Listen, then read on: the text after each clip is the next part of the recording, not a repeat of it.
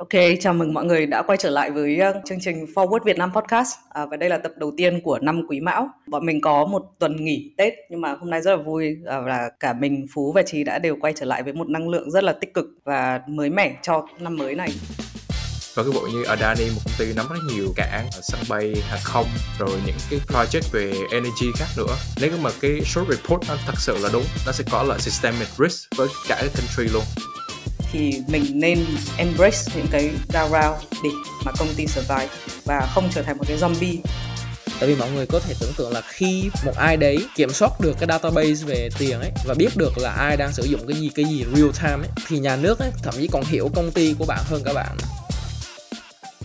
Thì uh, trước khi bắt đầu chương trình thì chắc là mình uh, điểm qua là trong Tết thì mọi người đã làm gì và có những cái điểm nhấn gì trong cái kỳ nghỉ Tết vừa rồi nhỉ? Vừa rồi thì chị có dành mấy ngày ở Ấn Độ um, không những là chỉ là nghỉ Tết mà là còn đi tìm hiểu cái hệ thống rồi là cái um, ecosystem về về khởi nghiệp uh, rồi là đầu tư mạo hiểm ở Ấn Độ và có rất là nhiều những cái bài học ờ, đã rút ra trong chỉ trong mấy ngày ngắn ngủi này và hôm nay chị cũng sẽ rất là vui để chia sẻ thêm một chút về những cái chị đã học được từ Ấn Độ uh, qua những cái buổi gặp giữa VC rồi giữa uh, startup ở Ấn Độ. Thì thì chị thấy cái kỳ nghỉ Tết vừa rồi của chị khá là ý, nhiều ý nghĩa và có khá là nhiều bài học mới. Với Phú và Trí thì uh, không biết hai bạn Tết vừa rồi thì có gì hay không nhỉ? Thấy chị vào đi chơi vui mấy ngày Tết em cũng thực sự khá là gato ấy. Tại vì Tết của em năm nay lại giống như ba năm khác. Ở xứ Mỹ thì thực sự là có bạn bè vây quanh nhưng mà vẫn thực sự năm nay là năm nhớ nhà rất là nhiều hơn những năm khác. Là tại vì giống như là năm đầu tiên sau covid rất là nhiều bạn bè của em cũng như là mọi người thấy thì về Việt Nam đợt này rất là nhiều. Và mọi người đăng story lên đi dạo phố rồi ăn uống này nọ thực sự là rất là nhớ nhà. Giờ thì em cũng chỉ dành thời gian với bạn bè nấu nướng với nhau xong tụ họp xong uh, ăn uống rồi chơi bầu cua tôm cá gambling các kiểu cũng vui. Còn chí thì sao? Ờ, Tết vừa rồi, giao thừa vừa rồi chị ở trên máy bay nên là và hôm nay chị có định bỏ tiền ra mua wifi trên máy bay để hóng mọi người ăn Tết. Thì đó cũng là một trải nghiệm khá là thú vị. Ờ, trên máy bay thì không có gì nhiều nhưng mà thấy mọi người ăn Tết này kia cũng vui. À, sang New York hơn một tuần rồi ừ, và lâu lắm rồi mới quay lại Mỹ và được ở New York thì cảm giác thực thực sự là thấy khá là vui khá là thú vị. Lần đầu tiên ở Mỹ được được ở một cái crowded city go around và đi quanh quanh gặp rất nhiều người. Cũng có ăn một bữa giao thừa nhỏ nhỏ với bạn và một, một vài người Việt ở đây. Nói chung là cũng vui. À, nhưng mà về yeah, highlight của Tết vừa rồi thì chắc sẽ là được khám phá New York được đi museum à, cũng như là được explore được trải nghiệm cuộc sống một phần cuộc sống ở New York nó như thế nào. Có một ừ. điểm mà mình muốn khoe về uh, Seattle chút là lâu nay mình chưa biết tự hào cái gì về Seattle nhưng ngoại trừ cảnh cảnh khá là đẹp thì ở đây có chùa ấy. thật ra chùa ở Seattle có hai cái chùa mà chùa nào cũng là mình thấy là một trong những chùa đẹp nhất mà mình từng tới. Không chính tại nước Mỹ nhưng mà ở Việt Nam nữa mình thấy rất là đẹp tại vì mọi người biết cái địa hình của Seattle nó khá là đồi dốc á nên là cái khuôn viên bên đây rất là rộng và người ta xây theo kiểu giống như là đường lên tiên cảnh. Thực sự là đẹp kinh khủng mình có đưa cho bạn bè uh, và những người đi đi cùng mình đi hôm đó thì ai cũng công nhận là cái chùa này sao nó đẹp đến thế. Nếu mọi người mà có có dịp đặt chân đến Seattle thì ghé thử cái chùa tên là Địa Tạng thật sự là đẹp đẹp kinh khủng. Ừ à, ngày trước chị cũng đã um, có một thời gian ở Seattle thì chị thấy cộng đồng người Việt ở Seattle cũng khá là đông ấy. Có khi là đông chỉ sau California thôi. Bang Washington là bang cũng khá là khá là nhiều người Việt sinh sống. Thì chị cũng đã đi cái chùa đấy rồi. Ước mong của chị tiếp theo sẽ là đi chùa mơ ở New York. Lần trước đi New York thì lại không có thời gian đi xa đến như vậy. Thì chắc là hy vọng là năm nay sẽ cố gắng làm việc thật chăm chỉ để cuối năm có thể được sang New York đi chùa. À, và chị, yeah. chị nhắc mới nhớ trái đất này nhỏ thật. Trong nhóm bạn kia em vô tình gặp một anh đó ngày xưa bảo là học chung với chị. Chị ờ. anh ấy thì sẽ nghe podcast của mình sao bạn ủa ủa phú sao quen uh, vào vậy anh kêu ủa thì em không biết chứ. Cộng đồng việt nam va vào nhau thôi. Anh kêu ồ hồi xưa anh cũng có có quen chị vào anh kêu wow. Ừ. Ừ, chị thì uh, ngày trước là president của Việt Nam Student Association nên là uh, chị biết khá là nhiều bạn Việt Nam. Yeah. làm nhiều hoạt động uh, leadership quá nên là cũng gặp nhiều người ấy. còn Chí thì uh, yeah, chúc uh, chúc Chí có một cái khởi đầu mới ở một thành phố mới thuận tiện uh, và chúc Phú. Mặc dù là năm nay là chị chưa có lì xì cho hai bạn nhưng mà chúc Phú là sẽ làm thật tốt uh, cái kỳ thi sắp tới và đạt được cả hai bạn đều đạt được những cái mong ước mới của mình trong năm nay. Và sẽ sẽ có lì xì ok em sẽ gửi chị Venmo. Thank you, thank you, đúng rồi năm dạ, nay năm nay em lại không có lì xì ạ. Năm nay mọi người em năm nay lâu lắm rồi em mới không có lì xì như năm nay. Và năm nay là năm em không có lì xì. Ô nha, nhưng mà chị sang Ấn Độ chị lại được lì xì. Ờ, ừ, đấy. Ừ, gặp một gặp một bạn um, ở một bạn người Việt Nam. Rất là tình cờ là bạn ấy có một cái chuyến công tác tại Ấn Độ vì là bộ um, ngoại giao Ấn Độ chính uh, chính phủ Ấn Độ họ tổ chức một cái hội nghị để kiểu quảng bá về văn hóa Ấn Độ rồi là cái đất nước Ấn Độ ấy. Bởi vì thực ra họ rất là tự hào vì Ấn Độ đang là một trong những nước sẽ trở thành một trong những nước mà mạnh nhất trên thế giới nghĩa là rising superpower. Thì thì mọi người đều biết là có những cái thế lực rất là mạnh ở trên thế giới vậy hiện tại là là Mỹ và Trung Quốc này. Thì Ấn Độ họ đang tự hào là mình đang là một cái rising power superpower tiếp theo. À, mặc dù là chưa phải nhưng mà nếu mà xét xét về trên phương diện là dân số này rồi xét về trên phương diện là tầm phát triển của của công nghệ rồi của cơ sở hạ tầng rồi là về con người công nghệ thông tin thì Ấn Độ đang là một trong những nước phát triển nhanh nhất trên thế giới và thu hút rất là nhiều sự chú ý của nhà đầu tư trên thế giới khác nhau và họ cũng có rất là nhiều tài nguyên nữa. Nếu mà nhìn mình nhìn những cái raw material, những cái tài nguyên để cần để sản xuất thì Ấn Độ này, châu Phi này, rồi Indonesia này là những khu vực mà có nhiều tài nguyên mà kiểu cả Mỹ cả Trung Quốc đều muốn chạm tới ấy. Thế nên là chị thấy là Ấn Độ đang là một cái nơi mà khá là attractive uh, thu hút được nhiều sự chú ý của của nhà đầu tư trên thế giới nên là chị chị mới um, quyết tâm là dành một cái Tết này để sang Ấn Độ vì thực ra là hai Tết trước thì uh, lockdown ở Việt Nam thì uh, à, chị đã hai hai ba tết trước là đã, đã đều ăn tết ở Việt Nam với gia đình rồi nên là tết này là muốn vừa đi Ấn Độ mà vừa học hỏi từ các ecosystem ở bên này nữa. Chị có một cái thread um, nghĩa là chị có viết story ở trên Facebook của chị các bạn có thể lên trên đấy xem về cái story về cái Ấn Độ ecosystem ở Ấn Độ. Thì cái nền khởi nghiệp rồi là công nghệ ở Ấn Độ nó cũng khá là giống Việt Nam nó đi theo nó đã trải qua ba quá trình ba thế hệ nó khác Việt Nam rất là nhiều. Bởi vì là Ờ, thứ nhất là Ấn Độ có 1,4 tỷ dân đúng không? Hơn hơn Việt Nam rất là nhiều. Cái consumer class của Ấn Độ nó đã là khoảng 100 100 triệu dân là bằng cả cái nước Việt Nam rồi. Thì đương nhiên là nó sẽ thu hút được nhiều uh, nhà đầu tư mạo hiểm hơn là là Việt Nam hay là Đông Nam Á. Thế nhưng mà mình nhìn về cái phương diện là GDP đầu người, nghĩa là thu nhập cá nhân đầu người thì thực ra là Ấn Độ đang thấp hơn Việt Nam và cái nền khởi nghiệp của Ấn Độ cũng rất là mới nghĩa là cái làn sóng đầu tiên của Ấn Độ khi mà có cái, các cái công ty startup về công nghệ nó mới chỉ bắt đầu từ năm 2004 thôi. Và nó cũng phát triển theo từng đợt sóng giống như Việt Nam là thứ nhất là có, đợt sóng thứ nhất là marketplace là những cái chợ kết nối người mua, người bán với nhau này. Làn sóng thứ hai là những cái sàn thương mại điện tử về về horizontal, nghĩa là tạp nham ấy kiểu cái gì cũng mua cũng bán được ấy. Giao hàng ờ, giao đồ ăn này cũng giống như Việt Nam này. Rồi là làn sóng thứ ba là làn sóng hiện tại thì là uh, những cái nền tảng về thương mại điện tử nhưng mà vertical vertical nghĩa là mình đi sâu vào từng một cái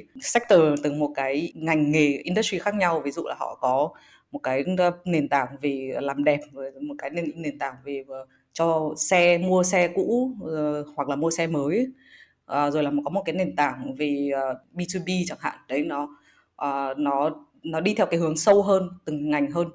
Um, và trong cái làn sóng thứ ba này thì uh, software as a service nghĩa là cái công công ty về uh, phần mềm nó phát triển nhanh hơn và nhất là giáo, giáo dục về công nghệ edtech uh, là cũng là một trong những ngành mà nhận được nhiều tiền đầu tư nhất ở Ấn Độ. Có khá là nhiều điểm tương đồng như vậy nhưng mà chị thấy là Ấn Độ họ đang đi nhanh hơn mình rất là nhiều uh, bởi vì họ có một cái nền uh, khởi nghiệp họ đoàn kết hơn ấy các cái unicorn ở bên đấy thì thay vì là nhắm các cái startup để mua lại hoặc là incubate nghĩa là tự đi copy ờ, các cái startup mới thì họ thay thay vì làm thay vì làm hai việc đấy thì họ lại đi đầu tư.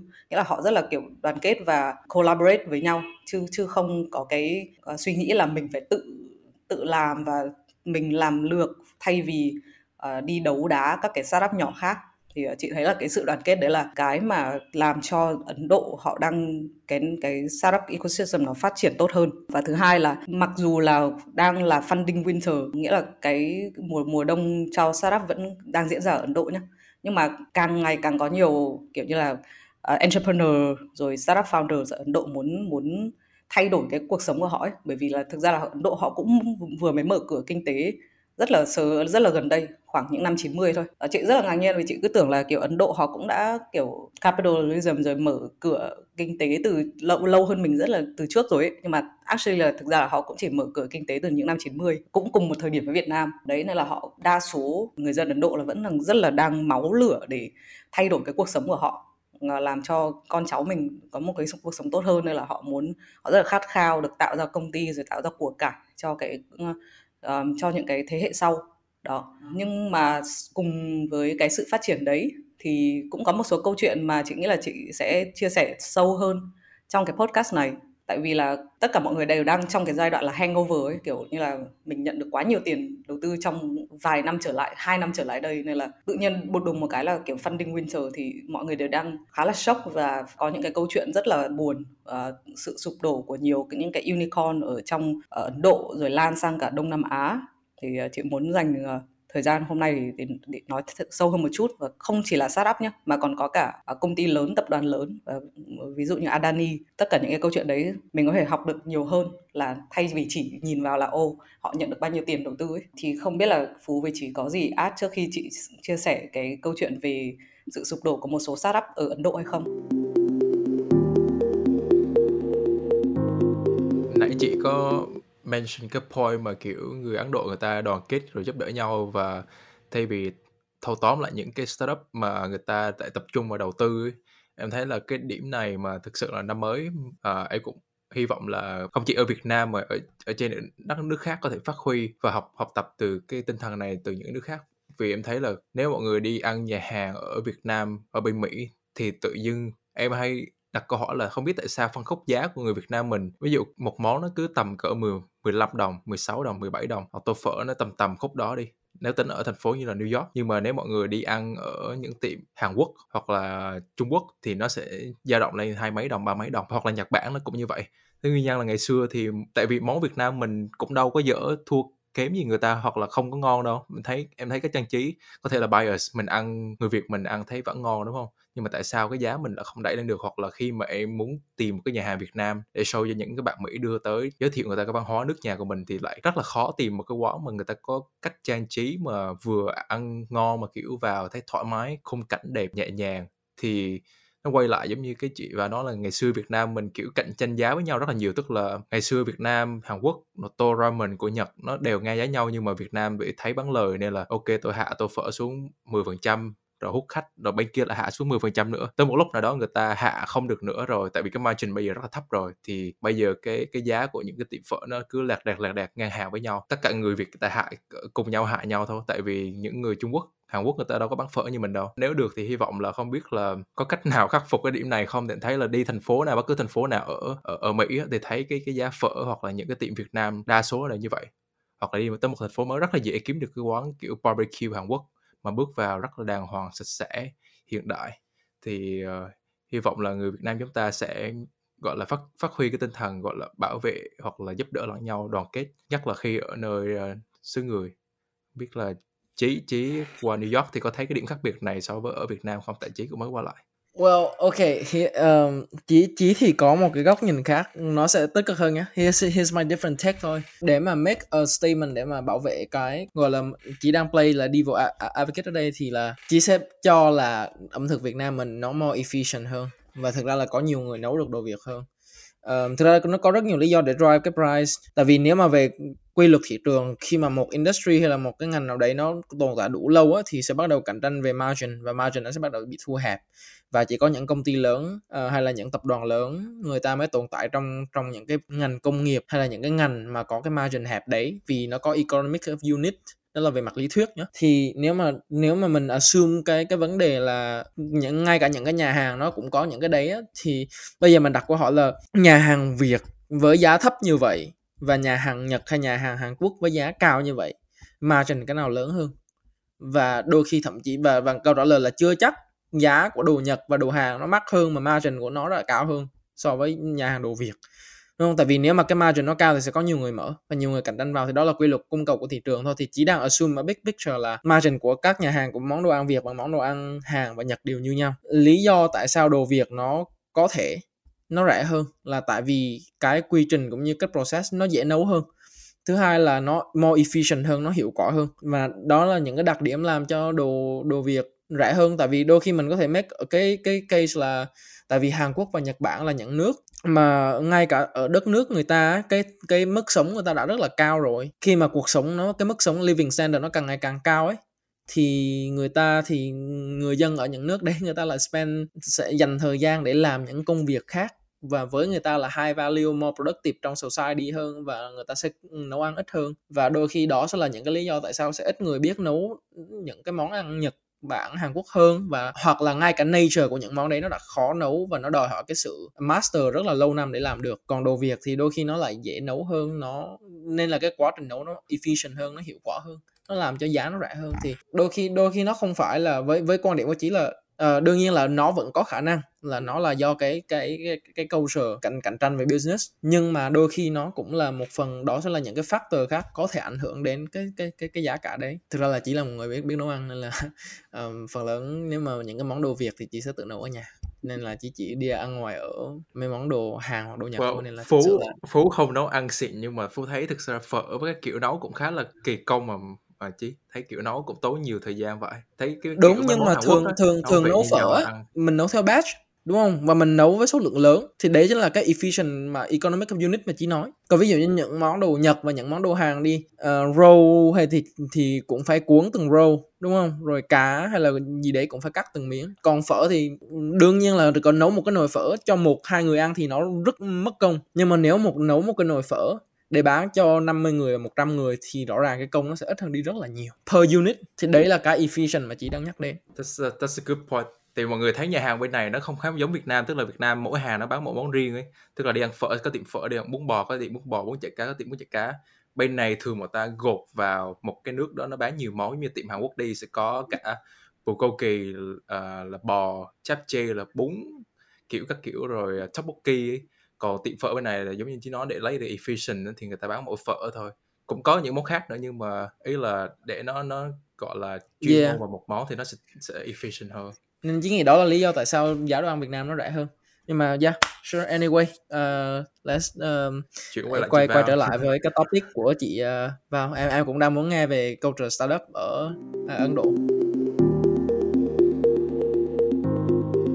thì uh, thực ra là Ấn Độ startup bây giờ nó không còn là một cái gì đấy mà kiểu bố mẹ thế hệ bố mẹ mình sẽ hỏi là là cái gì? Rồi tại sao lại đi làm startup mà không đi làm ở một công ty tử tế các thứ ấy. thì ở Ấn Độ bây giờ là một trên 8 công ty vừa mới được thành lập thì đều là startup thì là một tỷ lệ rất là cao. Um, thế nhưng mà có những cái vụ khá là đình đám mà chị nghĩ là chỉ vừa mới bắt đầu mình vừa mới bắt đầu được biết. Ừ, đối với những bạn ở Ấn Độ rồi bạn ở Đông Nam Á như chị thì những những cái vụ này mình nghe khá là nhiều ở Silicon Valley rồi. Nhưng mà mình chưa được nhìn thấy nó trực tiếp ở ở ngay tại cái vị trí địa lý của mình. Và bây giờ mới được nghe. Thì câu chuyện gần nhất là Go Mechanic.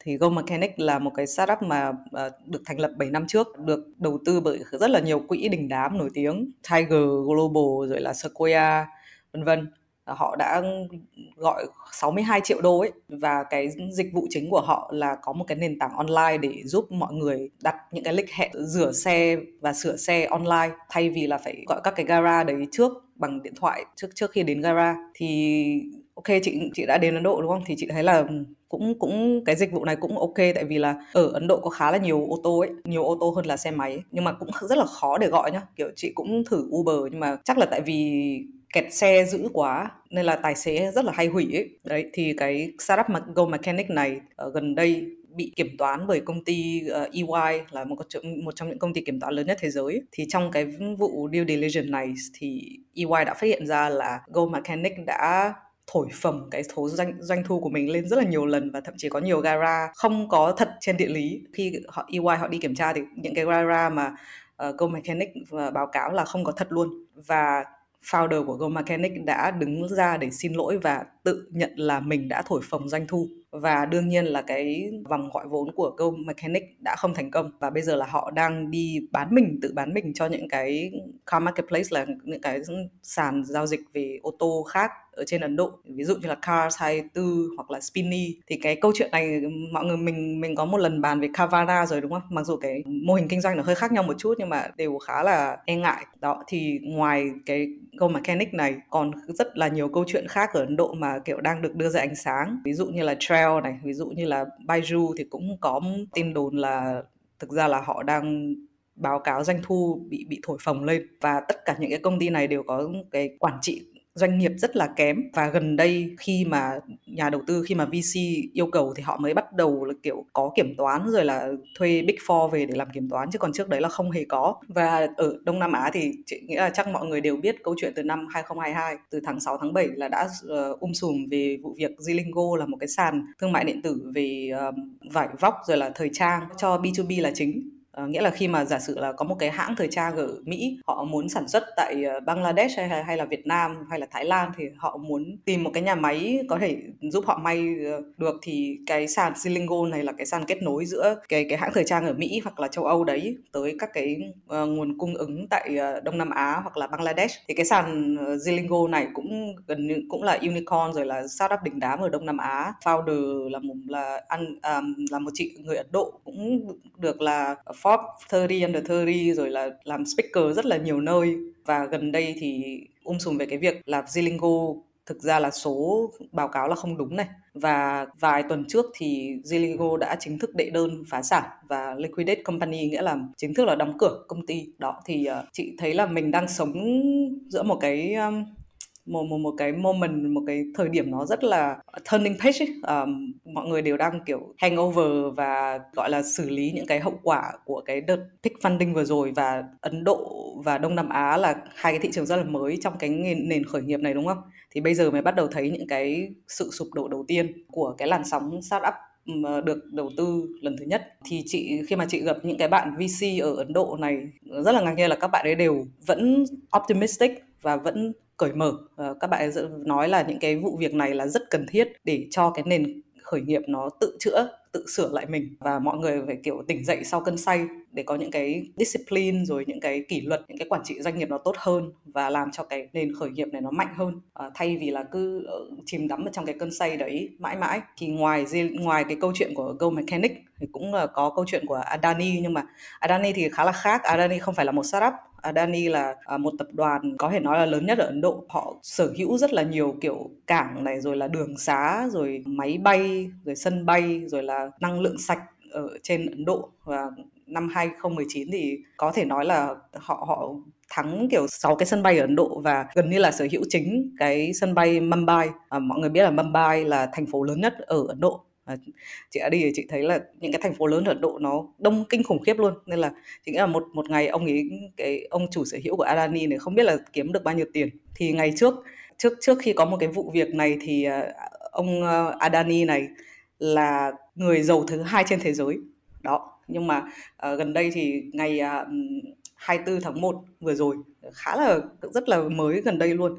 Thì có một cái ờ, công ty là Hindenburg Research gần gần giống như cái bạn Muddy Water là chuyên môn đi bán khống ấy, short sell ấy. Thì ờ, có một cái report là Andani thực ra là cũng đã cũng đang uh, báo cáo khống và thổi phồng cái số lượng uh, cái cái doanh thu của mình lên cái ờ, báo cáo tài chính của mình lên y hệt như các cái startup vừa rồi. Hai ngày sau cái sau cái bài ờ, report đấy được tung ra thì Adani bị mất khoảng 51 tỷ uh, market value của mình và trong thời gian đấy thì Adani đang cố đang đang cố gọi vốn khoảng 2,5 tỷ cho những cái dự án mới của mình ấy.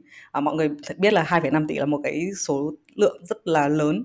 À, thậm chí là cả cái thành phố Hồ Chí Minh của Việt Nam mình ừ, còn chưa gọi được cái số tiền nhiều như thế cho cơ sở hạ tầng của mình mà đây chỉ là một cái tập đoàn của Ấn Độ. Đấy thì cũng rất là dramatic mọi người tưởng là chắc chắn là ông này sẽ không gọi được đâu rồi là có khi là Ấn Độ um, vụ này sẽ ảnh hưởng đến Ấn Độ rất là nhiều. Thế nhưng mà rất là ngạc nhiên thì tin mới nóng hổi nhất vừa ngày hôm qua thì cái vòng gọi vốn của Adani đã hoàn thành xong. Ờ, rất là kinh khủng luôn. Thì đương nhiên là những cái người mà đầu tư vào Adani lần này không phải phần lớn không phải là từ Ấn Độ mà là từ các nhà đầu tư nước ngoài. Thì đây chỉ có, có cái nguồn của chị. Thì là ngoài những nhà đầu tư chính uh, nghĩa là anh anchor investor nghĩa là những nhà đầu tư đã lấy uh, lấy slot lấy uh, lấy cái phần của mình từ trước với giá gọi là giá đã được đặt ra từ trước. Trước khi cái vòng gọi vốn đấy mở ra thì những cái nhà đầu tư đấy thì làm từ Abu Dhabi này rồi là Life Insurance Corporation của của India này và một số những cái uh, security ở trên thế giới lớn khác thì họ đã mua trước 734 triệu rồi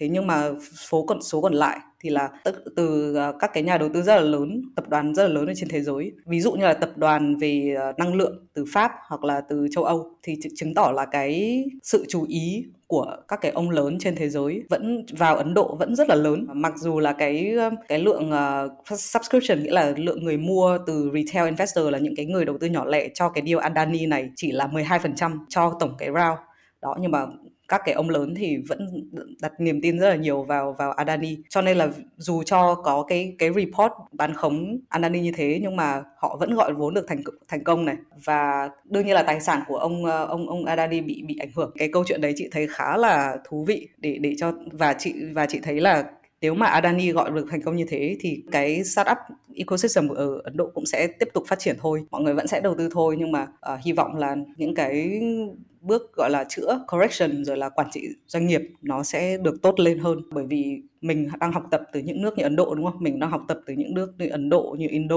Vì cái ước mơ của chị là mình sẽ có nhiều funding, nhiều à, nhiều cái um, nguồn đầu tư vào Việt Nam hơn nữa. Để một ngày nào đấy mình có thể tự hào nói là cái số đầu tư của mình cũng không kém gì Indo đâu, không kém gì Ấn Độ đâu, mặc dù là dân số của mình ít hơn. Đó thì uh, nó những cái bài học mà chị thấy rất là bổ ích và uh, chị nhận ra từ cái chuyến đi Ấn Độ vừa rồi mặc dù chỉ mặc dù chỉ có vài ngày. Yeah, thì không biết là phú với chị có chia sẻ gì thêm về cái câu chuyện của của Ấn Độ hay không?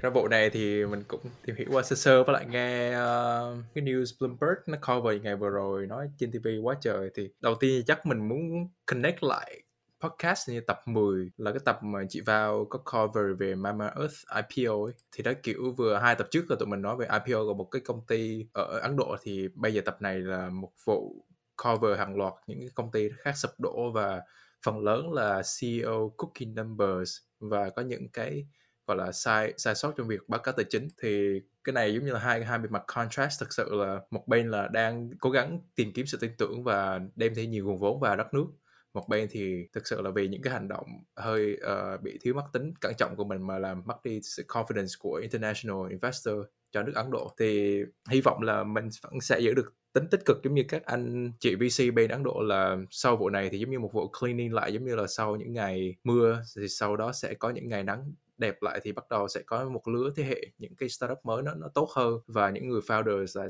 entrepreneurs sẽ là những người làm việc ethical hơn để xây dựng những cái startup mới tốt cho xã hội và cái vụ Adorni này thật sự thì mình nhìn nó không chỉ dưới case này mình nhìn more dưới, dưới dạng macro đó là ví dụ như mọi người nhớ năm 2020 khi mà uh, Covid diễn ra thì rất là nhiều người nói về việc là supply chain disruption và nguyên nhân lớn là dẫn đến từ việc China nắm rất là nhiều sản xuất những cái hàng nhu yếu phẩm cũng giống như là những cái mặt hàng y tế đúng không?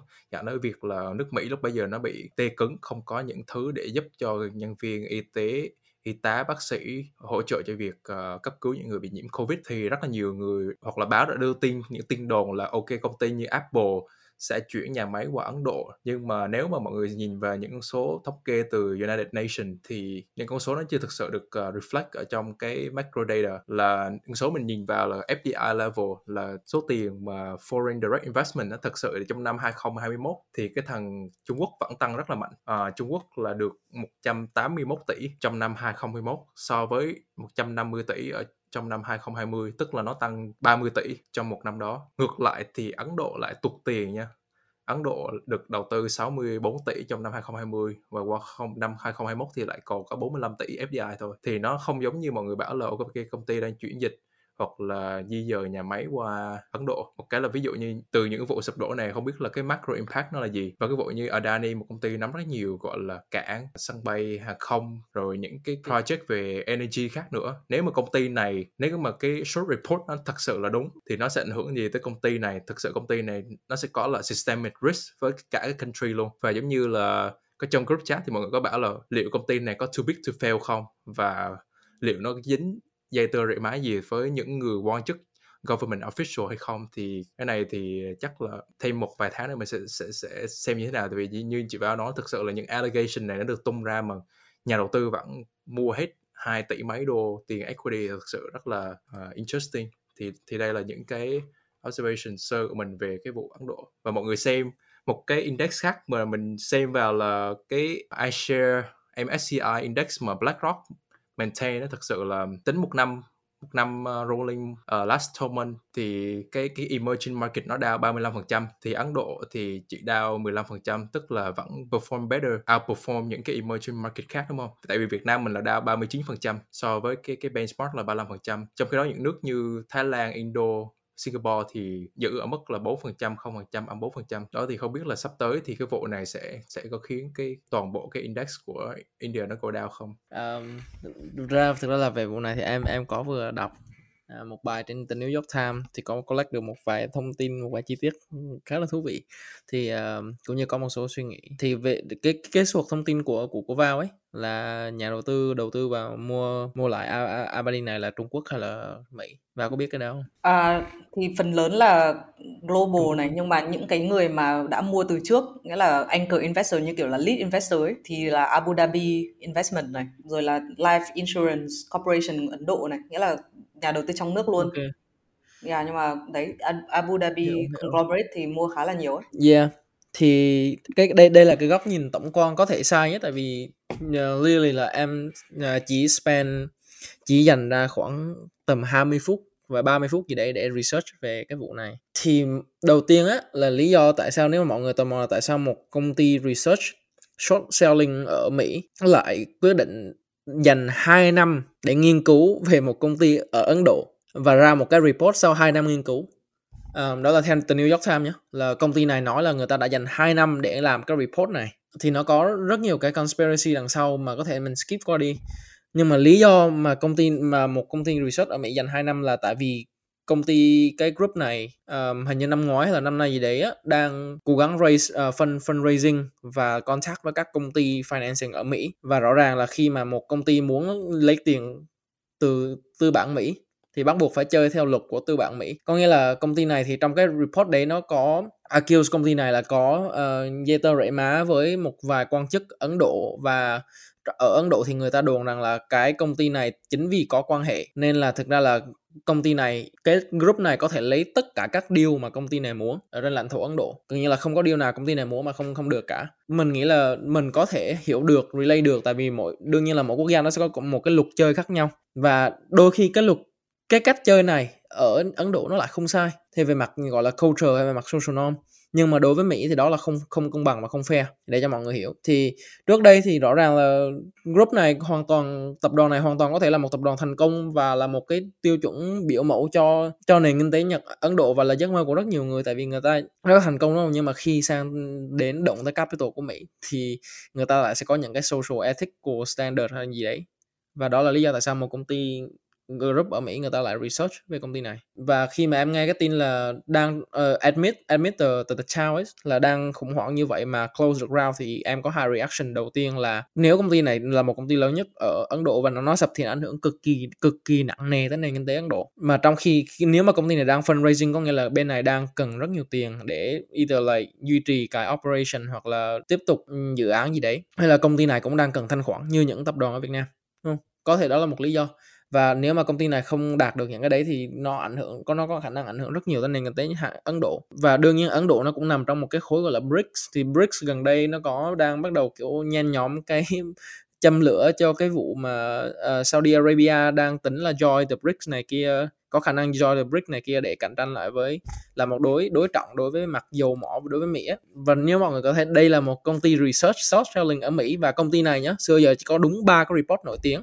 một là short selling ờ, công ty xe điện Nikola hai là một công ty y tế và ba là cái, cái, cái report về một công ty ở Ấn Độ. Thì công ty này là một công ty research rất là bé mà cho ra được một cái report nó gậy và được media Mỹ cover rất là nhiều. Thì đương nhiên nó sẽ có rất nhiều conspiracy đằng sau. Nên là khi mà em nghe vào là ok có một ai đấy đã mua hết thì em nghĩ là nó sẽ có hai khả năng. Một là ở một công ty nào đó ở Trung Quốc và hai là là các tập đoàn ở Ấn Độ bắt buộc hay là và các tư bản ở Ấn Độ bắt buộc phải cover vì nó ảnh hưởng nó có hậu quả rất rất nặng nề đối với nền kinh tế Ấn Độ. Thì đó là cái tech và và đương nhiên là nếu mà mình research vào thời gian nó sẽ trả lời và mình sẽ có rất nhiều cái research và rất tò mò về cái cái việc là what's under the table ấy. Có nghĩa là em em và chỉ chỉ khi mà nghe những cái tin này sẽ rất tò mò là cái gì thực sự nó nằm ở dưới mặt bàn um, ở cái vụ này ở thương vụ này ai là người đứng đằng sau tất cả mọi thứ này thì nó rất là thú vị. Đương nhiên là những cái câu chuyện đó sẽ là những câu chuyện mà đôi khi cả đời mình cũng chẳng bao giờ biết được. Um, nhưng mà nếu mà mình biết được thì nó sẽ rất là thú vị. Chí giải thích thêm cho mọi người cái BRICS group là cái gì đi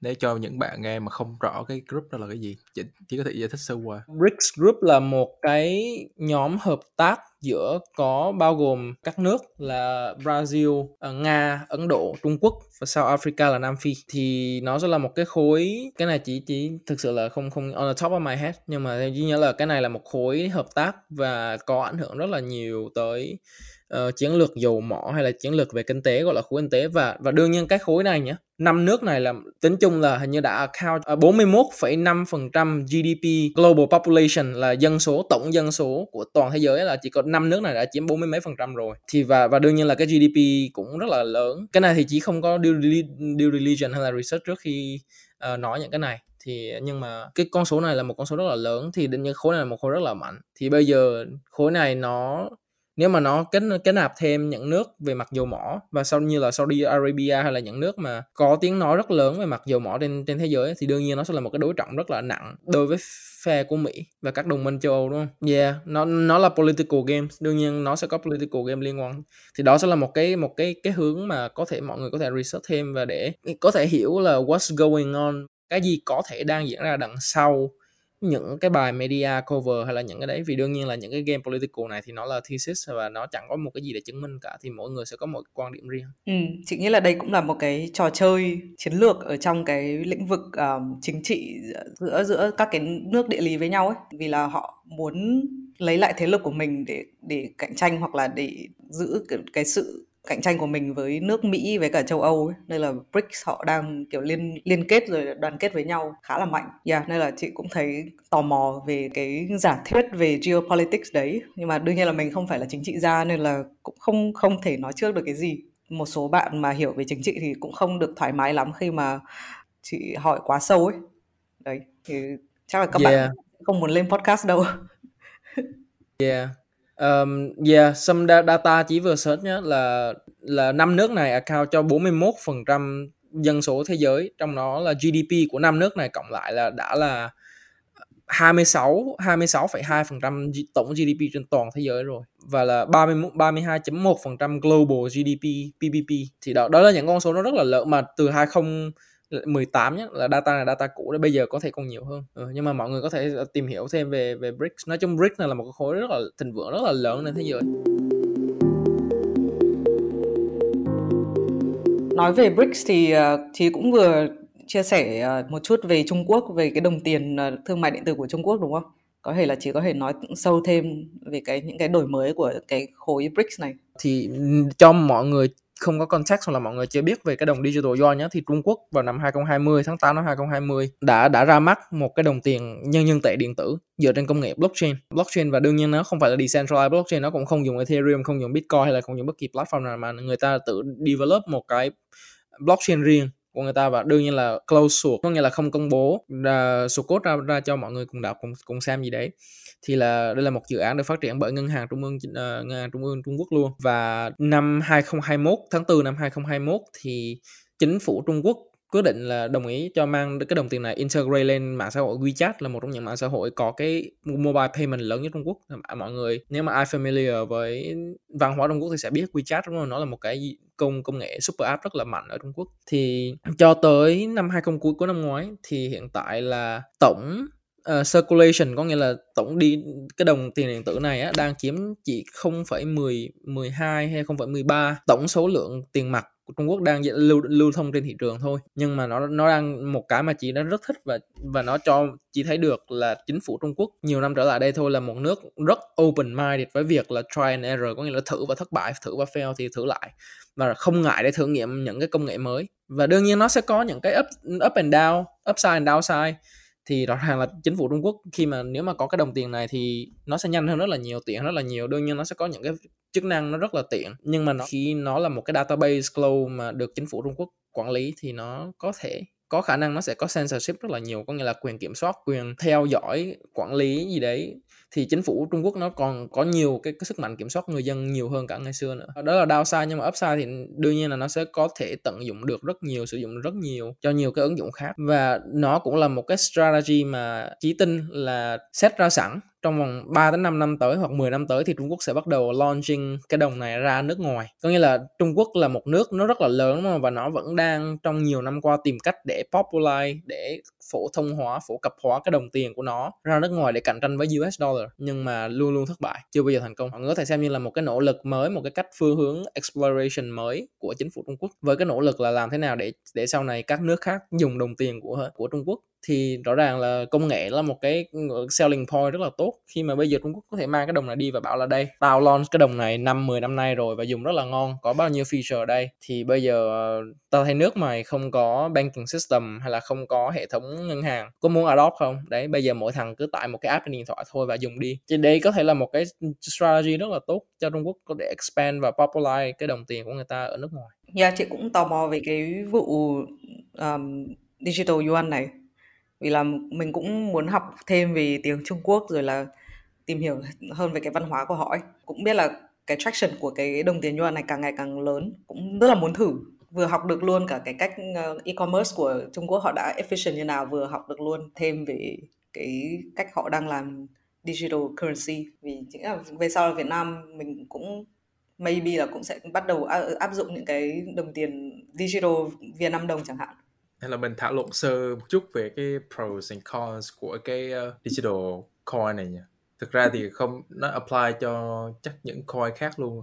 Không chỉ là yuan mà chắc dollar hoặc là Việt Nam đồng luôn. Thì phải chắc phú đi trước. Nếu mà pro đi thì giống như efficiency chuyển qua chuyển lại nó sẽ gọn hơn là dùng network giữa các bank đúng không? Ví dụ như ở bên Mỹ thì có ACH, uh, ờ, à, chuyển xuyên quốc gia thì chắc có Swift, còn chuyển cái này thì uh, sử dụng công nghệ blockchain thì nó sẽ more efficient. Nhưng mà cái con thì chắc là sẽ bị đánh đổi cái privacy và giống như chí nói là censorship. Chính phủ có thể freeze asset nhanh hơn hoặc là có thể theo dõi được cả hành vi người dùng đã biết là tiền người dân đang đổ đi đâu nhiều hơn. Tại vì nếu mà mình dùng cash thực sự là có những cái chính phủ nó sẽ không account hết được hoặc là nó sẽ rõ ràng hơn về mặt tax nữa, đúng không? Có nhiều người chỉ buôn bán bằng cash xong thôi thì chính phủ không biết được tổng doanh thu của cái tiệm đó một năm là bao nhiêu có thể người ta khai thấp hơn rất là nhiều so với tổng doanh thu thật. Thực ra nếu mà nói về privacy thì trong blockchain có công nghệ zero knowledge thực sự rất là hay để review information về một cái gì đó without revealing the full information. Giống như là mọi người đi bar để muốn chứng minh 21 tuổi không phải đưa ra full ngày sáng năm sinh năm sinh ấy, chỉ đưa ra cuối thôi chẳng hạn. Ví dụ năm nay sinh 2000 thì năm nay chắc chắn là 23 tuổi hoặc turning 23 rồi, không phải đưa hết những cái ngày tháng làm gì. Nếu là mọi người mà công dân Trung Quốc thì mọi người sẽ concern cái gì nhất về cái cái này? Sử dụng cái đồng digital yuan? Wow, thực ra thì chị ờ, khi mà xác định là về châu Á quay về, quay trở về Việt Nam sống thì ờ, cái sự kiểm duyệt thì chị đã chấp nhận là mình sẽ bị kiểm duyệt rồi mình sẽ bị theo dõi nhiều hơn so với là hồi sống ở Mỹ. Ờ, ở Mỹ họ rất là tôn trọng những cái cá nhân, những cái thông tin cá nhân của nhau. Cái cái điểm về gọi là kiểm duyệt mạnh mẽ hơn thì chị đã chấp nhận rồi nên là chị không quá lo ngại là mình sẽ không dám thử cái đồng tiền um, digital này. Uh, chị welcome thôi. Cái digital của Trung Quốc họ có nhiều những cái đổi mới như vậy bởi vì là họ có kiểm soát được data và họ biết được là người dùng rồi là nhân dân của họ đang hành vi hành xử như thế nào. Thì chị nghĩ là đấy là cái điểm khác nhau của, của một người sống ở châu Á và một người sống ở những cái nước coi trọng tự do dân chủ hơn như là Mỹ, thì thì gần đây thì nếu mọi người biết ờ, Du Yuan là TikTok của của Trung Quốc ấy ờ, họ vừa mới launch một cái supermarket online ở trên TikTok rồi nói chung là nó còn kinh khủng hơn cả TikTok Shop ấy. TikTok Shop là kiểu mọi người sẽ mua được, có có cái link để shopping khi mà mình xem một cái TikTok gì đấy, đúng không? Nhưng mà cái supermarket này là hẳn một cái chợ trong cái app TikTok đấy luôn và thậm chí là họ còn chuẩn bị có cả uh, offline nghĩa là cửa hàng bên ngoài dưới danh là là duyên là, là là TikTok này.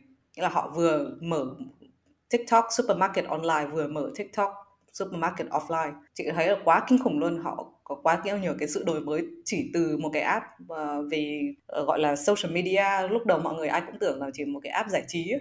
đấy thì chứng tỏ là cái chuỗi cung ứng rồi là cái sự hiểu khách hàng của họ đã ở một cái level nó rất là khác rồi. Như là um, chị nghĩ là mình phải hy sinh những cái ví dụ như là những cái thông tin cá nhân để cho mọi người mới có nhiều data hơn và học được nhiều hơn những cái user behavior thì mới có những cái innovation nó nhanh hơn như thế này ấy. chị chưa thấy là ở Mỹ giả sử như Snapchat chẳng hạn là một cái app gần giống như TikTok nhất ở, ở Trung Quốc rồi đúng không? Nhưng mà Snapchat thì đã làm được ừ, Snapchat shopping hay là e-commerce gì đâu.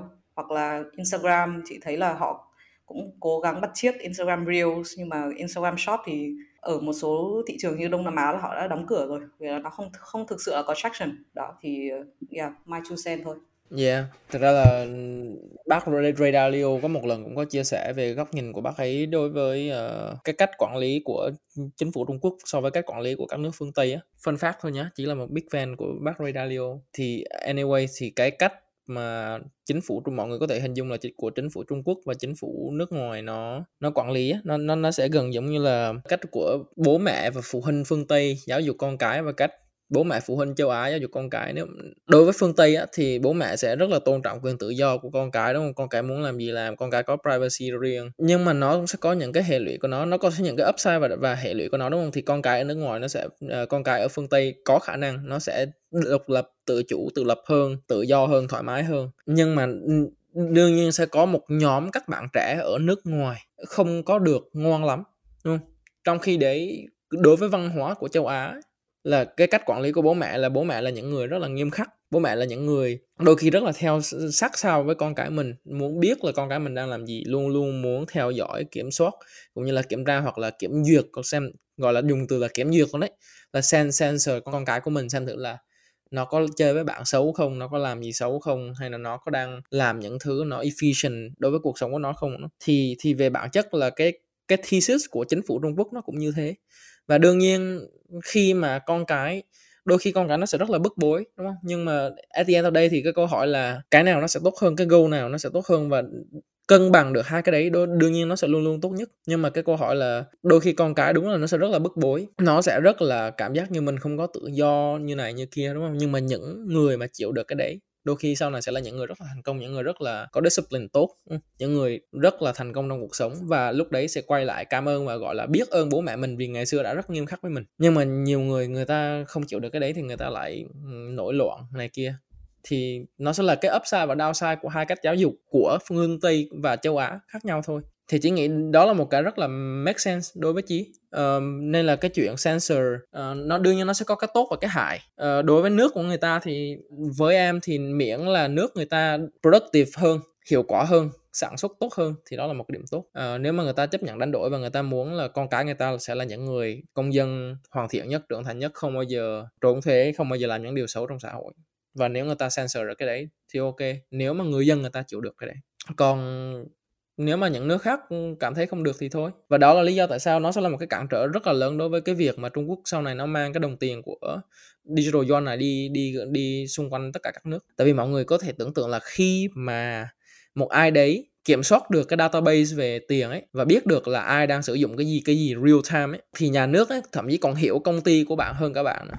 nhà nước nhìn vào phát là biết là bây giờ năm nay tụi mày đang làm được bao nhiêu tiền kiếm được bao nhiêu rồi credit score của mày là bao nhiêu mày có thể vay được bao nhiêu tiền gần như là real time data có thể biết được nếu mà control được cái này và nó là wide adopt, widely adopted ấy, và có nhiều data point hơn ấy. network nó cũng mạnh hơn nên là yeah đó là em pros and cons thì đấy pro pro nó sẽ là more efficient hơn sometimes more efficient rồi đấy hơn. Nhưng mà cons nó sẽ là đánh đổi đi một sự thoải mái tự do cũng như là personal space như là cách giáo dục con cái và trưởng thành của người người châu Á và người châu Âu in, gen, in general nhé đương nhiên sẽ có outlier hoặc có khác khác nhau nhưng mà yeah. chị nghĩ là kể cả um, kiểu cộng đồng châu Á mà họ sống ở những nước cũng châu Âu hay là Mỹ chẳng hạn thì họ vẫn đi theo cái cái hướng giáo dục rất là châu Á đúng không? Là Ờ, truyền thống và kỷ luật đúng không? Thì yeah, khá là đồng ý với trí. À, ờ, nhắc đến kỷ luật rồi là kỷ luật trong startup thì uh, có một câu chuyện uh, về Stripe. Thì nghĩa là mình vẫn còn thời gian để uh, kể một chút. Thì Stripe là có thể nói là một trong những startup lớn nhất trên thế giới rồi. Nghĩa là định giá của họ là chỉ là cao thứ hai trên thế giới chỉ sau Binance thôi. À, thì gần đây thì họ cũng uh, phải gọi thêm vốn. Nghĩa là cái headline thì là cái vòng gọi vốn này là một cái vòng down round. Nghĩa là định giá của họ thấp hơn định giá của vòng trước. Nghĩa là vòng trước họ được định giá là 95 tỷ. À, nhưng mà hiện tại trong cái vòng gọi vốn lần này thì định giá của họ chỉ đâu đấy khoảng từ 55 tỷ cho đến 60 tỷ thôi. Thì cái câu chuyện ở đây chị nghĩ là mình có nên quá xấu hổ về cái việc là down round hay không? Hay là mình nên kiểu just embrace it? Nghĩa là mình không phải là tự hào mà kiểu cứ đối mặt với nó đi. Uh, vì vì Dara không phải là cái gì đấy nó quá là xấu hổ ấy. Bây giờ chỉ nghĩ là trong cái môi trường này thì tồn tại survival là cái quan trọng nhất làm thế nào để mình cứu được công ty làm thế nào để mình không phải nghĩa là lay, lay off thì chỉ nghĩa là công ty nào cũng đang phải trải qua rồi. Uh, nhưng mà làm thế nào để mình lay off nghĩa là um, lay off càng ít càng tốt này rồi mình giữ được cái giá trị của công ty và tiếp tục là sống sót và tiếp tục là gọi được vốn. Uh, để không thành một cái zombie nghĩa là một công ty mà nó cứ nó cứ mãi như vậy nó cũng không lớn lên mà nó cũng không chết đi nghĩa nó kiểu đi vào quên lãng ấy nó không phải là một cái startup nữa bởi vì startup là luôn luôn phát triển luôn luôn lớn mạnh lên đấy chính là mình nên chấp nhận rồi là nên embrace hơn cái cái việc là down round. Cái điều đấy chứng tỏ là mình bỏ đi cái ego ờ, cái lòng tự trọng của mình. Không phải tự trọng mà là kiểu hãnh diện sĩ diện cho chẳng hạ, có yeah. hạ cái tôi xuống hạ ừ, cái tôi hạ xuống, cái xuống để cầm cái khác lên. Đúng rồi để tồn tại lên ấy. Thì đấy thì ngày trước ở đông nam á thì mọi người rất là kỵ cái việc là down round nghe rất là xấu hổ. Nhưng mà chính là nó không phải không có một cái gì đáng xấu hổ cả. Và thực ra là cái sự phát triển của Stripe nó vẫn đang rất rất là tốt ở trong năm nay năm 2023 thì Stripe là gần đây là còn là nhà cung cấp payment, nghĩa là thanh toán cho Amazon. Thì lấy được khá là nhiều ờ, business từ ờ, uh, Prime hay là Audible hay là Amazon Pay ở, ở Mỹ. Rồi là khi mà chị đi châu Âu thì cũng thấy rất nhiều bạn đang dùng Stripe. Ở Ấn Độ thì họ có những cái thanh toán riêng của họ chị không thấy Stripe nhiều cho lắm. Thì thì mình có thể thấy là Stripe họ vẫn đang phát triển rất là tốt. Thì chị mong là cái góc nhìn ở Đông Nam Á về cái việc DAO round nó nó dễ dàng hơn một chút. Bởi vì là mình đang là trong cái thời gian là có thể phải nói là khủng hoảng kinh tế của startup đi khủng hoảng tài chính của startup đi gọi là một cái financial crisis của startup đi thì mình nên embrace những cái down round để mà công ty survive và không thành trở không trở thành một cái zombie đó. Thì uh, có một câu chuyện ngắn như vậy thôi. Nó nó em em có hai hai cái ví dụ một cái vui một cái nghiêm túc hơn cho cái an, gọi là analogy cho cho cái vấn đề down round này nó nó với em thì nó sẽ giống như là khi mà mọi người nói tới cái chuyện mà startup hangover về valuation về cái sự giàu có thực sự của mình và sự giàu có của nền kinh tế trong năm vừa rồi á thì cái hangover đấy là là tiếng việt là đang bị sai á thì mọi người có thể hình dung là khi mà mình sai đi ờ, hoặc là mình đi bar đi pub đi club này kia ấy, thì có thể là mọi người sẽ spend rất nhiều tiền vào một đêm đó có thể là vài triệu vài chục triệu thậm chí vài trăm triệu một đêm nhưng mà sau là ngày mai lại mình đi ăn mì tôm vì mình hết tiền ấy. Thì ừ, đôi khi mình mình cảm thấy là ok nếu mà tối qua mình mình vui và mình học được những bài học là ok mình sẽ hứa lần sau mình sẽ không xài phí như vậy nữa lần sau chơi sẽ bớt tay lại này kia thì mình sẽ vui vẻ mình ăn tô mì tôm ấy. À, và chẳng và đôi khi chẳng có chẳng có gì mà phải là xấu hổ với cái việc là ok hôm qua mình chơi hết tiền rồi ấy. thì thực ra là chuyện startup mà gọi là down round này kia thì em nghĩ it can use the same analogy thôi um, hoặc là một cái ví dụ nó nghiêm túc hơn là khi mà mình đi làm ở trong bull market và engineering hoặc là whatever những, những cái job mà đôi khi nó rất nó rất là well pay đúng không? Và nhưng mà đôi khi mình nó well pay tới mức mà đôi khi nhiều người làm ở engineering người ta phải tự hỏi là công ty nó trả lương mình như này và mình làm ít như này thì nó có xứng đáng hay không ấy uh, so với những cái job khác ấy. Và em nghĩ đó đó cũng mình có thể dùng những cái câu tương tự để mình tự hỏi như một founder của startup thôi là một nền kinh tế nó như vậy và công ty mình được định giá như vậy so với trong lịch sử và so với những thời kỳ khác thì nó có xứng đáng hay chưa? Và nếu là chưa thì bây giờ mình nên làm gì để vẫn tiếp tục là một công ty có giá trị trong xã hội có giá trị trong thị trường?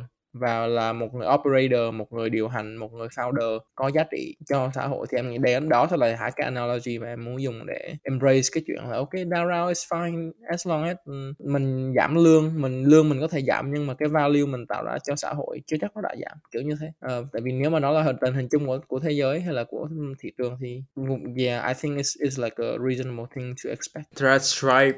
Raise round mới không phải vì công ty đang bị thua lỗ hay cần thêm vốn nhưng mà công ty raise vốn để trả tiền chuẩn bị cho tax burden từ cái việc ờ, uh, stock cho employee nếu, nếu mà người đọc thì ờ, Stripe năm vừa rồi đã là EBITDA positive tức là công ty đã profitable rồi. Và uh, executive của Stripe thì gần đây có set out một cái plan là sẽ go either public directing direct listing hoặc tìm cách để IPO trong sắp tới thì theo như mình hiểu là công ty này chắc là có nhiều stock options, stock vesting cho employee.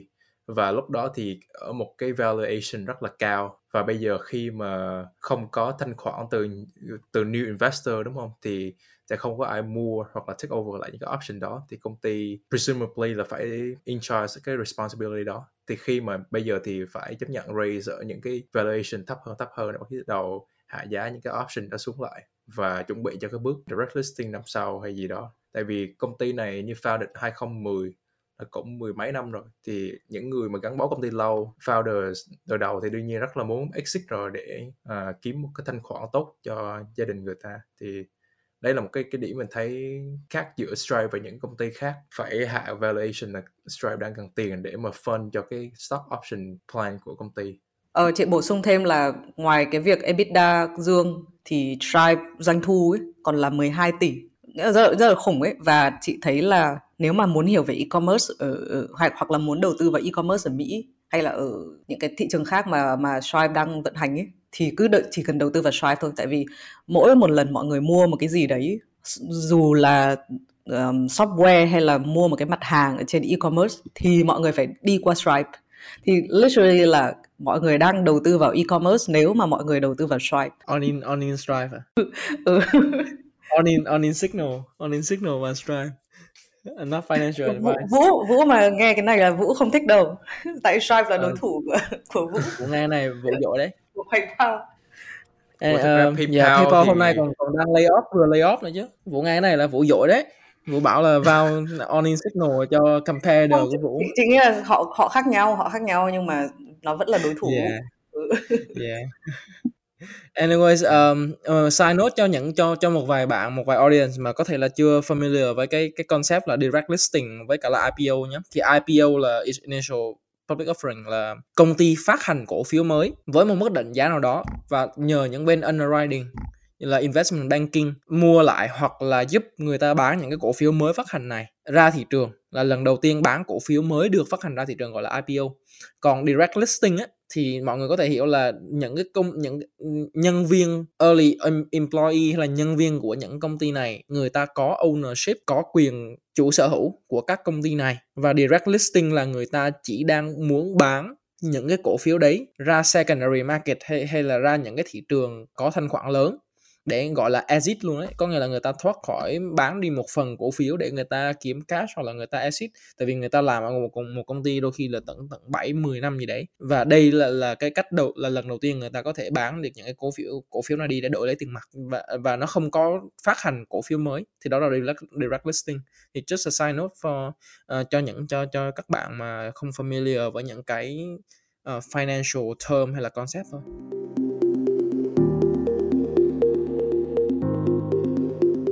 Này mình bàn khá là nhiều topic nhỉ? Không biết là phù với Chí còn uh, chủ đề gì mà rất là muốn uh, chia sẻ trong tập này nữa hay không? Chắc là mình có thể nói sơ qua về uh, uh, Ethereum, uh, Bitcoin, thị trường crypto một chút. Tại vì hồi nãy mình có nói về digital uh, yuan thì trước khi mình đậu cái đó thì mình muốn nói một cái mảng ở trong crypto web3 mình rất là thích đó là decentralized identity thì như mọi người nói là chị vào chia sẻ là Snapchat hoặc là những công ty bên Mỹ nhiều khi họ không khai thác được dữ liệu user để mà đưa ra những cái, gọi là, phát triển mới về mặt công nghệ hoặc là giúp đưa ra những cái sản phẩm như cái shop chỉ trên TikTok ấy. thì tương lai, trong một tương lai, đây là một cái fantasy mà phú tưởng tượng là mình lên mạng web browser thì mình sẽ không bị track cookie hoặc là dữ liệu dùng một cách vô tội vạ nữa như như cách hiện tại mình đang lên Google Chrome hoặc là cốc cốc hay gì đó đi thì mình sẽ dùng dưới định dạng là một cái web3 identity và sau đó là nếu vào một cái website mới ví dụ như Shopify hoặc là ở Việt Nam là Tiki, Shopee đi nếu mọi người đồng ý đưa cái consent đưa cái quyền người ta truy cập lại toàn bộ lịch sử sử dụng mạng của mình cho cái web đó thì giống như mọi người sẽ đưa cái key hoặc một cái thẻ cho cái web Shopee. Ok Shopee đây là dữ liệu dùng mạng của của tao trong suốt hai năm vừa qua mày có thể vọc cái đó rồi đưa cho tao hoặc là customize lại cái cái website e-commerce để phù hợp nhất có thể với nhu cầu mua sắm của tao. Ví dụ như hai tuần vừa rồi em research rất nhiều về việc gọi là mua bình nước filter hoặc là mua air fryer cái cái bình uh, chiên không dầu chẳng hạn. Thì Shopee khi mà được em đưa dữ liệu đó với consent của em sẽ bảo ok nó sẽ suggest lên đây là những cái sản phẩm mà có thể mua được thay vì là đi stock những cái dữ liệu Google Search của em without consent. Và cái đó cũng nói về ví dụ như là Facebook, Instagram chẳng hạn. Mà em có thể đi đem cái decentralized social network của em ví dụ em có connect với chị vào trí ở trong cái network đó thì ví dụ trên Facebook em có connect em đem qua Instagram em vẫn muốn connect lại thay vì là bị Facebook giam cầm hoặc là Instagram giam cầm. Đó đó là cái điểm mà hồi nãy đang nói digital yuan thì mình có nghĩ sơ qua thì có thể giờ mình chuyển qua cái thị trường crypto thì mọi người có thể thấy là từ cuối năm 2022 tới cuối tháng 1 bây giờ thì thị trường crypto bơm trở lại rất là mạnh. Ít từ 1001 1002 bây giờ đã lên mức 1005 1006 có lúc chạm ngưỡng 1007 cũng như Bitcoin và những đồng coin khác, Aptos như cũng lên 3 lần.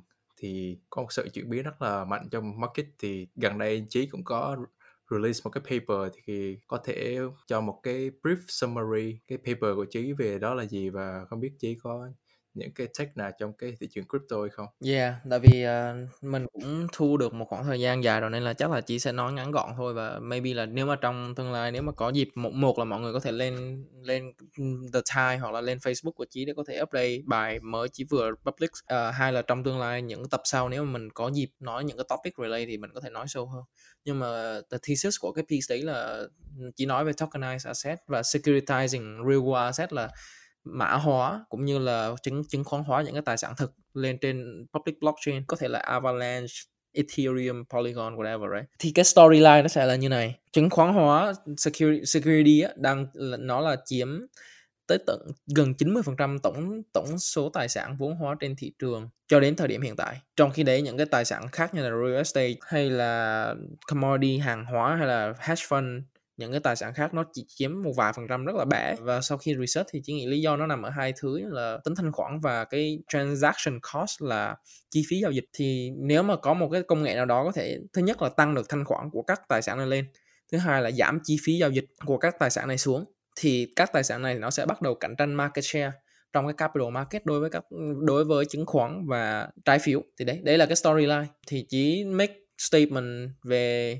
và argument về cái việc là nhận, là tại sao blockchain, public blockchain có thể giúp được những cái này trở nên cạnh tranh hơn. Thì mọi người có thể lên đọc ừ, kỹ hơn về những cái này. Nhưng mà đấy, đấy chỉ nghĩa là đây thị trường crypto trong thời gian vừa rồi nó cũng sẽ như thế thôi. Nên là những cái discussion là những cái topic nó rất rất rất xoay quanh những vấn đề về technical và những vấn đề là đâu mới là giá trị thực. À, cái đây mấy hôm chí cũng có nói chuyện với một một bạn làm uh, investor ở Thomas Bravo. Thì view của những cái PE uh, hedge fund PE fund bây giờ nó cũng thế thôi là mọi người đang rất muốn ngồi lại trong một cái thị trường nó yên bình hơn và nhìn nhận lại xem thử là cái gì thực sự có giá trị cái gì không. Có giá trị ở đây á, nó không chỉ là có giá trị về mặt giá thị trường đâu mà nó có giá trị về mặt công nghệ nó có giá trị về mặt bền vững cơ. Là người ta người người dùng thực sự người ta trả tiền dùng những công nghệ này cho để tăng cái hiệu quả công việc của người ta tăng cái chất lượng cuộc sống của người ta. Thì đấy đấy là những cái mà nó thực sự có giá trị. Còn nếu mà một đống người ừ, bỏ tiền vào chỉ để đầu tư và để đầu cơ thì nó không gọi là thực sự là có giá trị bền vững. Tại vì at the end today nếu mà nó chỉ là vấn đề về money game á thì nó nó chỉ có thể là short term thôi nó chỉ có thể là ngắn hạn thôi. Tại vì money game thì bản chất là mình mua giá thấp và mình bán giá cao hơn cho một người khác và người khác khi mà mua giá cao thì người ta sẽ kỳ vọng người ta sẽ bán được giá cao hơn. Và nó sẽ là cái game the who's gonna be the greatest fool thôi. Ai sẽ là thằng uh, không thông minh nhất và mua cuối cùng thôi. Right. kẻ khờ nhất cái cái khờ nhất nha The Graceful là cái cái khờ nhất ừ. rồi cảm ơn trí và phú. À, cảm ơn các bạn đã lắng nghe uh, podcast tuần, tuần này. Uh, mình hy vọng là cái tập này thì uh, sẽ là một cùng tất cả là một cái hồi chuông cho tất cả mọi người về cái tính kỷ luật trong startup hoặc là quản trị doanh nghiệp không chỉ riêng cho startup. Và bọn mình sẽ luôn tiếp tục cố gắng tìm hiểu học hỏi nhiều thêm để làm cho cái nội dung của cái podcast này ngày càng bổ ích hơn nữa À, vì vậy là cảm ơn rất là cảm ơn thời à, thời gian cũng như cái lời động viên của các bạn. À, hy vọng là các bạn có một tuần à, mới tràn đầy năng lượng và cũng như là một năm mới tràn đầy năng lượng này à, và gặt hái được nhiều điều à, mình mong muốn trong năm nay. Mình nghĩ là thời điểm mọi người nghe tập này thì chắc đã có một tập khác uh, release cho năm quý mão rồi nên là thôi chúc mọi người một năm là suôn sẻ thuận lợi thôi đấy đúng rồi. Tập này khi mà ra thì chắc là sẽ là cái lúc mà mọi người đang vừa bắt đầu năm mới của mọi người sau một tuần đầu tiên hơi uh, ì ạch sau tết. Ừ thì hy vọng là khi mà mọi người nghe tập này thì bánh chưng bánh tét của mọi người đã tiêu hết rồi. Và sẽ là lúc mà mà mọi người bắt đầu quay lại cái nguồn công việc và chiến đấu với một năm mà có thể nó sẽ hơi không sáng sủa cho lắm đối với nền kinh tế. Nhưng mà mọi người hãy tin là cuộc sống nó vẫn sẽ còn cần mọi người và tư bản nó vẫn sẽ cần mọi người để để hệ thống tư bản tồn tại. Nên là chúc mọi người à, sẽ luôn luôn tràn tràn đầy năng lượng giữ gìn sức khỏe và làm việc tốt thôi.